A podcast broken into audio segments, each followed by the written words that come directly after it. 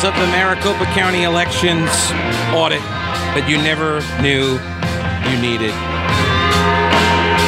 It's on the show right now. News Talk 1110 99.3 WBT. Maricopa County's response to the cascade of claims made against its election protocols hasn't changed in the 11 months that its work has been under fire. This is the report from azcentral.com, the local uh, outlet there. The issues raised are almost always based on the contractor's lack of knowledge and not problems with the system, officials say. This has been their argument for a year that anybody who's raising these types of questions, especially these auditors, they just don't know how elections run. You just don't know. County officials responded on Twitter to many of the claims as the Cyber Ninjas CEO and other Arizona Senate contractors presented findings from their review. Duplicate images of ballot envelopes. This was one of the findings that they found all of these duplicate images of ballot envelopes. The county says that's normal. Voters who sent in ballots from a prior address. Well, that's completely legal in most cases. More ballots cast than voters? Well, there's a reason some voters don't show up in the files. Machines that were connected to the internet, those aren't part of the election system. This was the response from the county on Twitter. The Cyber Ninjas' opinions come from a misuse and misunderstanding of the data provided by the county and are twisted to fit the narrative that something went wrong. That was the county board chairman, Jack Sellers, in a statement shortly after the three hour presentation ended. That, again, these are that the, the data is twisted to fit the narrative that something went wrong. Um, reading through again the report, it's pretty clear to me that you guys run a pretty sloppy operation. It is. It's sloppy. And because it's sloppy, it's it doesn't inspire confidence. Now, you may say that's all normal and, oh, well, you know, what can I do? But I've been covering elections a long time, and I can tell you uh, that, like the comment that I went over earlier from that Suffolk County Board of Elections guy uh, or elections supervisor about, you know, it's kind of the honor system. Like, that's a that is at the heart of a lot of this stuff. There's just this assumption that, oh, you know, we would catch it. Nobody would do that. I, I, mean, really, like, what's the benefit? No, who who would risk a felony? It's a class I felony, but who would risk that getting that on their record? Nobody would do that. I mean, just for one vote, like, there's this minimization that this stuff occurs. Yet American history is replete with examples of vote fraud all over the place, all the time. I mean, you have powerful political machines that operated for decades using these kinds. Here's one. I'll, we'll go a little close to home. Here's North Carolina. How about this? North Carolina. North Carolina Democratic, uh, the, the Democratic Party machine ran this state for over a century and a half until the Republicans won control in 2010. By the way, won control on the maps that Democrats drew. Just for the record, there, Republicans won using the, the legislative district maps that the Democrats had drawn. Okay, so that being the case, uh, over a century of Democrat rule. So what does what does that uh, look like? Well, out west in uh, Western North Carolina and in the mountains, you had operations uh, where people were taken to the polls. They were given cigarettes, they were given alcohol, sometimes they were paid, right? Vote buying. That's one form of uh, election fraud that occurred out west. There's, um, they called it the Ponder machine. Uh, there were two brothers, and uh, they were the Ponder brothers, and uh, they controlled everything, everything. And in, in uh, I want to say Haywood County. See, if I say wrong one, I forget which county, but I think it was Haywood. Um, and so, yeah, so like that was one example of it. At a state level, here's another example of it. Um, if you wanted to get a job, a state job, and this, by the way, was replicated in counties and cities all over North Carolina and in, in, in, the Ponder territory. Uh, if you were a Republican, you did not get a local job at all. You could not get a job in local government unless you were a Democrat. Why is that? And the same thing happened at the state level. Why is that? Well, you get a salary. They treated they treated the uh, state programs like jobs programs, and uh, you then put your people into these jobs, and then you do what? You get political contributions from them, which is essentially a money laundering operation. I mean, think about it.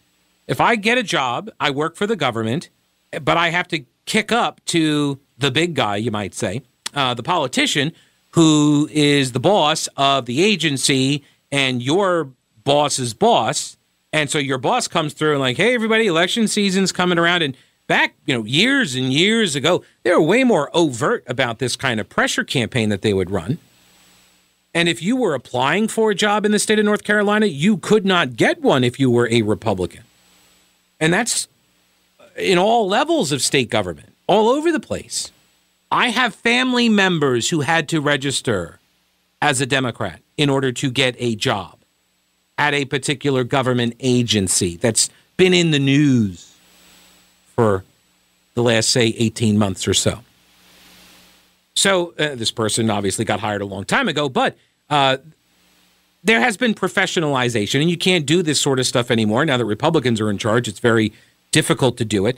Um, but th- this is how Democrats ensured their control for over a century and a half. Well, I mean, that and, you know, the Klan and the racialized uh, terrorism and stuff. But I mean, besides that, they used jobs and then they funded themselves essentially through taxpayer funding.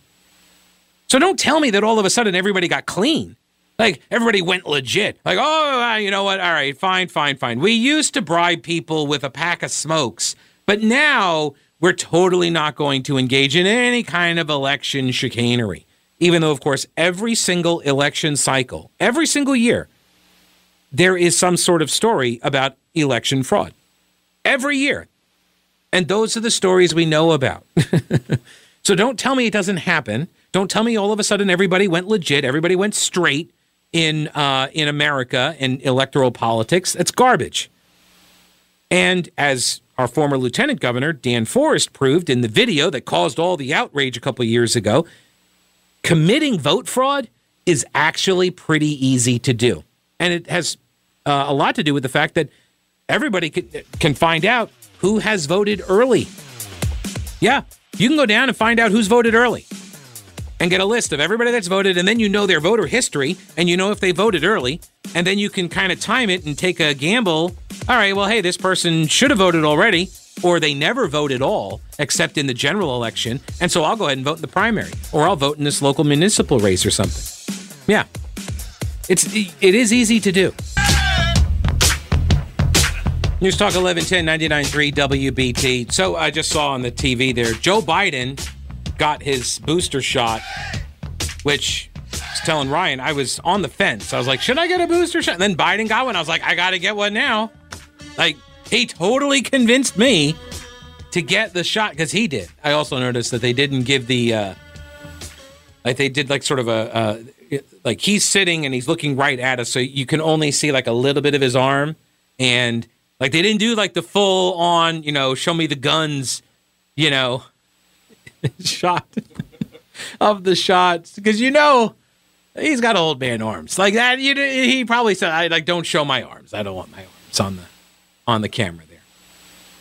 But yeah, so now, I mean, how many of you are now totally convinced after seeing, or I guess just hearing about his booster shot that now it's like, got to go get one? I'm, leaving, I'm leaving right now. I'm, you're right gonna, now. You're going to run the board the rest of the show. I'm, I have to go do it right now just because I saw Joe Biden do it. See, the problem now, Ryan, is that if you were to leave and I were to run the board, the problem for you is a big risk, is if nobody could tell the difference. That would be. Well, it would be. Well, I mean, I just wouldn't run any commercials. I would just have the mic open for the next two hours. All right, let me go over here to Rick. Hello, Rick. Welcome to the show. How are you? I'm great. Thank Good. you for taking my call and, Certainly. and also for talking about this audit. Yeah, sure. Uh, Michael, I was listening to you talk in, in the details. I've read the audit report also, and I understand that there's 40 to 50,000 ballots that are highly questionable, such as duplicate ballots, chain of custody, all kinds of issues with them. Well, well, all right, all right. So, are you are, are you actually you wanting to go over because, like, when you say the duplicate ballots, Like that's not. There, there are explanations for these things. Yeah, well, that's what I want to understand. Okay. Um, what what is that? Does that mean they've been counted twice? What does that mean? So the duplicate ballot, there's, uh, and so they're broken down. I've got the list here. You've got, uh, do, do, do, do. You've got mail-in ballots voted from prior address. There's like 23,000 of them. Potential voters that voted in multiple counties. There's like 10,000 of them. More ballots returned by voter than received. There's like 9,000 of those. So I'm guessing is that the 43,000 number that you're coming up with? Those three categories yeah, combined? Yeah, between the forty and fifty thousand. Yes. Okay. Um, so inside of this group, there are duplicate ballots. These are not technically the ballot, these are the envelopes that the ballots come in. Okay. And they take pictures of the ballot envelopes and they put them in the file. And these were um, different images of the same envelope with the same voter ID. Different images of the same envelope. Does that make sense? So you got one envelope, has one ballot in it, but they had multiple pictures of the one envelope. And and what they're saying is for these 17,000 of them, just because you got a couple images of the same envelope doesn't mean that they were counted it uh, multiple times. It just means that they took multiple pictures, usually because the first image or sec- the first two images they don't capture the the signature that's on the envelope, and so they take multiple pictures in order to get it clearer. Does that make sense? Yes. So just because there were, and that's for like seventeen thousand of them. These are the these are the ones that uh, they had multiple images for. They were called duplicate ballots, but they're not. They say they only count the ballot once, and they only count that ballot if they can determine there's a valid signature on the envelope. Hence the need for the multiple pictures. All right. Okay. So that was one thing. One of the other categories here uh, voters mail in ballots from prior addresses. That was one of the big ones. Um, do, do, do, there's, that's the 23,000 number. The only critical claim that the Cyber Ninjas identified in its report was the 23,344 votes or voters had their ballots mailed to old addresses. Now, we got to keep in mind in Arizona, they mailed everybody early ballots. Like to me, like this is a huge problem. Like I object to mailing out ballots to everybody without who doesn't ask for them. Like that's I like the North Carolina system. If you want to vote absentee, you got to request it.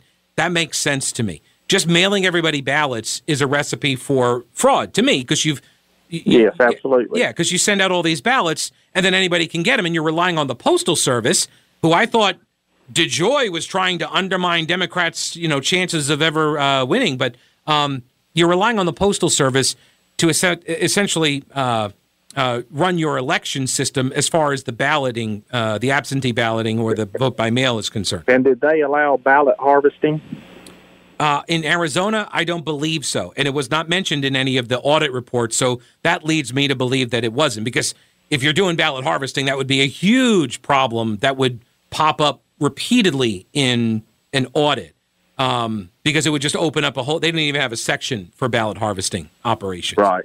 So uh, I don't believe so. So the county cited numerous legal reasons why uh, this would actually be the case, where people um, that were identified in the report that uh, they had their ballots mailed to old addresses, including if the voters in the military, if the voters recently moved but had not updated their driver's license address, or if they had requested a one time temporary address request. Cyber Ninjas got to their number because they used a database called Melissa. Did you see that referenced in the report? No, I, I did not. Okay, so this, I, I don't know why they call it that, but that's the name of it. It's called Melissa, and it is it's like one of the best, if not the best, source. Uh, they have, uh, uh, I think it's called like Identifier or something like that, uh, where you can find people just in general, right? Like if you were a private investigator, or whatever, you wanted to find people, you could use this system, and they use that to try to find voters' addresses and then compare them with the voters' addresses in the county database. They use this method to identify discrepancies, including voters that they claimed had moved out of the state before they voted and people who had died before they voted. But the database is not always accurate and it does not always have all the voter information. The contractors admitted as much. In the report, they noted that they could not locate information for about 86,000 voters using that Melissa database. So there's a big there's a big gap there. Now that to me, it doesn't prove that there was fraud, but it also doesn't prove that you're running a great system. you know what I mean? Right, Like it, to me, that's still a pretty big problem if you're mailing ballots out to people that don't live there anymore. What's happening to those ballots? Are they getting forwarded? You're not supposed to, but are they getting forwarded to the next address or something? That's not supposed to happen, but it might be. Did they go knock on doors to, to see, to check, to try to check these? No, that was, I believe they were prohibited from doing that. That would be voter intimidation uh, under the law. And honestly, like, I understand that. I, I can understand that call. Like, you don't, I, I, I would not take too kindly to uh, a bunch of uh, Progress NC folks showing up at my door demanding to see my voting papers either.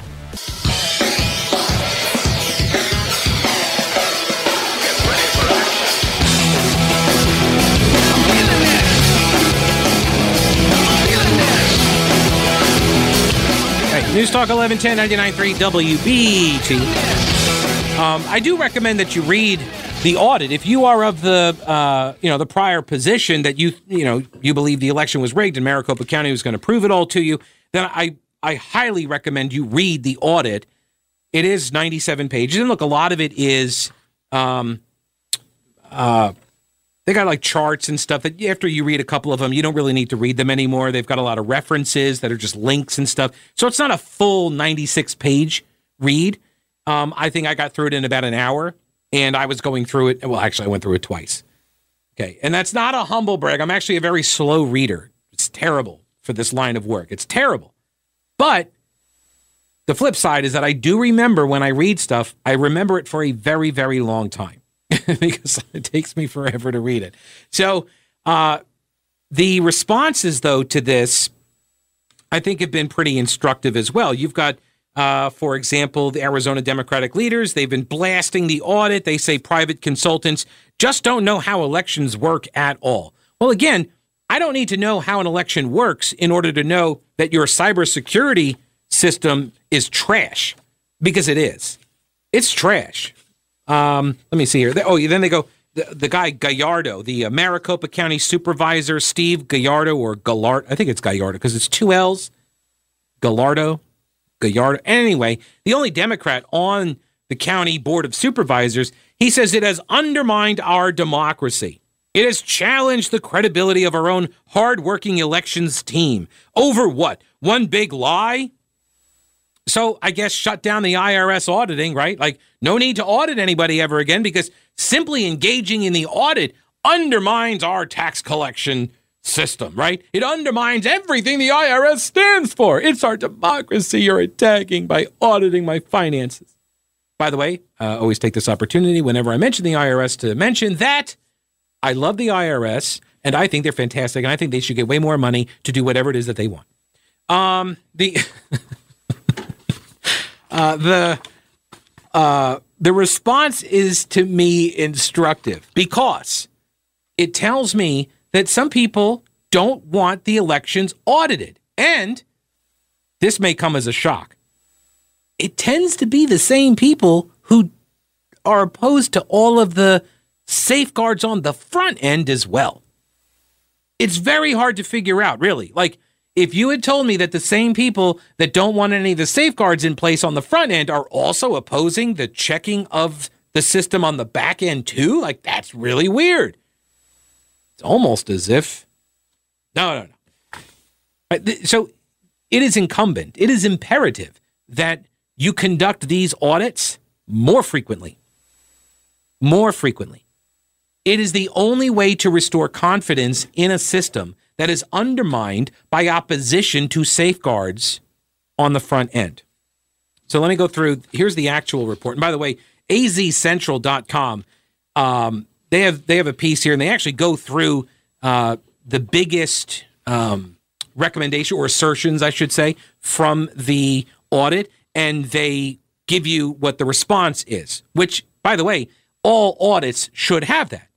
When you read an audit, for example, from the North Carolina State Auditor, Beth Wood, whenever they do an audit, they before they publish it, they go to the agency or organization that they are auditing and they let them respond. And then that becomes part of the audit report. when it gets presented to the public and to the legislature. Because it's only fair. Like, you, if you're going to identify problems, you give it to the agency and then they say, oh, okay, well, we didn't know about that. We will correct that. Or, oh, we disagree with this finding. And they do. Like, they'll, it's a hodgepodge. You'll get agencies that do both of those things. They'll admit that, oh, we didn't know that.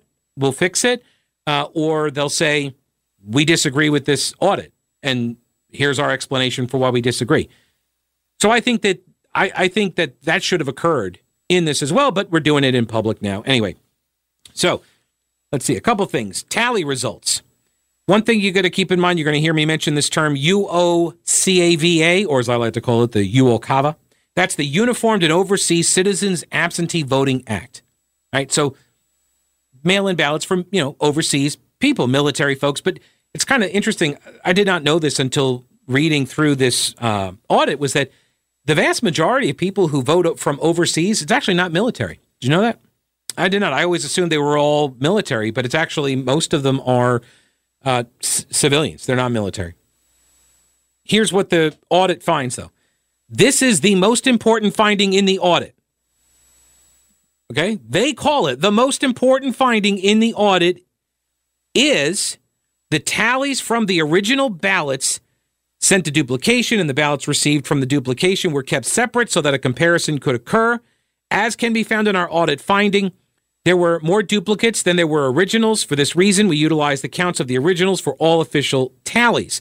The audit included a full hand recount, right? During the process, all original ballots were counted. Original ballots were counted. And so this is the most important finding because uh, there's no reliable evidence that the paper ballots were altered to any material degree. No evidence, no reliable evidence that the paper ballots were altered to any material degree. So if you are looking for fraud in Arizona, in Maricopa County, the auditors say you're not going to find it in the paper ballots, which are coming from the UOCAVA, the, the overseas folks, right? In the, the, the mail in ballots, the paper stuff, that's not where you're going to find it. The paper ballots is what they looked at, and they did not find any evidence of fraud there. So here's one of the recommendations because the Democrats and even a couple of Republicans, like for example in Arizona, the Maricopa County recorder, Stephen Richer, which by the way, um, you want to be careful whenever you say anything in his presence.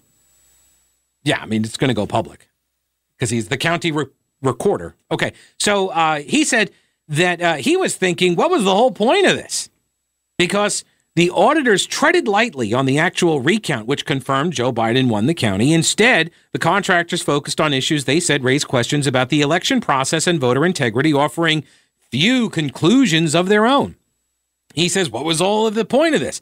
Um, he was elected in November. He said he struggled to come up with the with ways the results would help him improve elections, even though that was the point of the audit.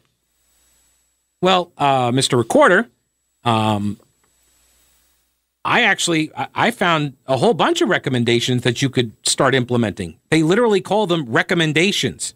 Big all cap word right there. Recommendations. And they list them throughout the entire thing. There's a ton of them. There's like dozens of them. I shall read every one of them to you now. No, I'm kidding, but I'm going to give you a couple of the highlights here. Legislation should be considered that link voter roll registration to changes in driver's licenses or other state ID. That makes sense to me. That's a recommendation. As well as requiring the current voter rolls be validated against the United States Postal Service National Change of Address uh, database at a predefined period prior to every election. That seems like a pretty, I don't know, ironclad recommendation to me. Seems really specific, something you could do. Let's see.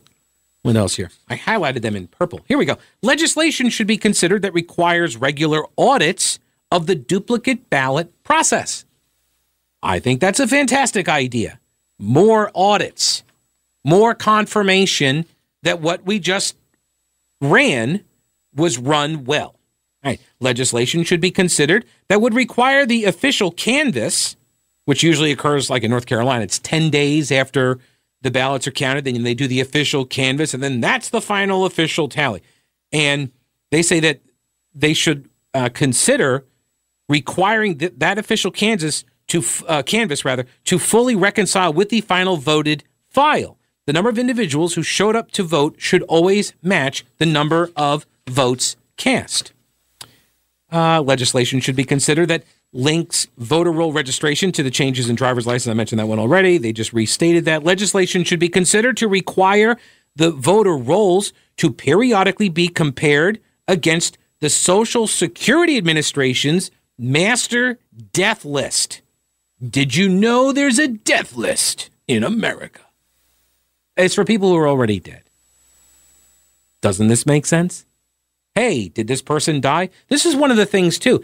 When you try to set up a system like the interstate cross check system, which used people's names, date of birth, and last four of Social Security, you use those three indicators, those three uh, criteria, and you can you can darn well determine whether people are voting in multiple states. Why wouldn't you do that? Why wouldn't every state do that? This is what I mean. What is the logical explanation for why a state would refuse to participate in a program like that? Shouldn't that just like sort of be by default? Like, hey, we have the data. Everybody has this data. Why don't we use it in order to cross check? You're not using the whole social security number, but why don't we just use these three data points to make sure that people aren't voting in multiple states? Seems pretty obvious. And likewise here, seems pretty obvious. Hey, why don't we compare the death list to our voting rolls? And we do it before the election. How about that? Uh, what else here? Audit interference, section 5.7.1. Runbeck Election Services is a privately owned company that provided election services, including the printing of all mail ballots to Maricopa. Prior to the start of the audit, members of the audit team conducted research into the paper, the ink, the toner, the format of the official ballots. As part of that research, the audit team contacted Runbeck's CEO and asked him several questions about the ballots. Initially, they agreed to a call, but then they asked for all the questions in writing. As requested, the audit team sent Mr. Ellington five general questions via email. Mr. Ellington responded to that email and said that Maricopa County instructed him that vendors, even private companies, should not speak with auditors. Maricopa County refused to provide the information about the ballot paper and the ballot printing, and then interfered with the auditor's communication with Runbeck, a private company that does business with hundreds of other jurisdictions and entities. Why would Maricopa County do that? What are you doing? Grow up. Seriously, like I don't care. Look, I I understand you're looking at the auditors and you're like, oh, these just for a bunch of Trumpkin moonbats. I, I I understand, but grow the hell up and participate in the audit. And if it clears you, then you should spike that football in their face. But when you do this, it makes me suspicious of why you would do such a thing. Legislators, this was the recommendation from the audit team, legislators should consider legislation that would prohibit interference with legislative investigations under criminal penalty. Yeah, I concur. You should not be interfering with an audit.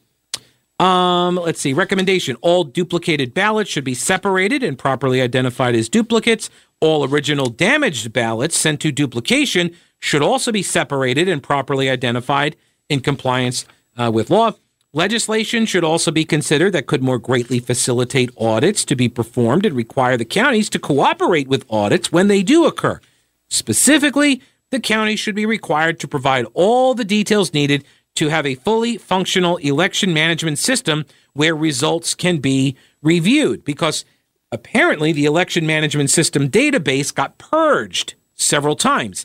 Now, the elections people say, well, we're in the middle of trying to run an election, getting ready for the March primaries or March elections that are coming up. And so we're having to do all of this stuff while you guys are auditing, but we're using all of these systems. Now, maybe that's coincidental, but when you're putting up roadblocks to the auditors and then you start purging stuff, again, kind of sends the wrong message. it kind of raises suspicions among a group of people that, let's face it, are pretty suspicious of the way you've been behaving. Um, Software patch management. This is where we get into what I find to be the most troubling aspects of the audit. CISA. This is uh, the Department of Homeland Security's Cybersecurity and Infrastructure Security Agency. Did you know such a thing existed? It's called the CISA. They have published, the CISA has published a series of cybersecurity best practices and guidelines. And they outline the necessity for software and patch management within election systems right? So you know this you got your smartphone, it's like, oh, an update is needed. You got to update it, right? You got to you got an update, you got a patch. This is essential. This is necessary to do. When do you think they did it last? I'll tell you in a minute. News is next.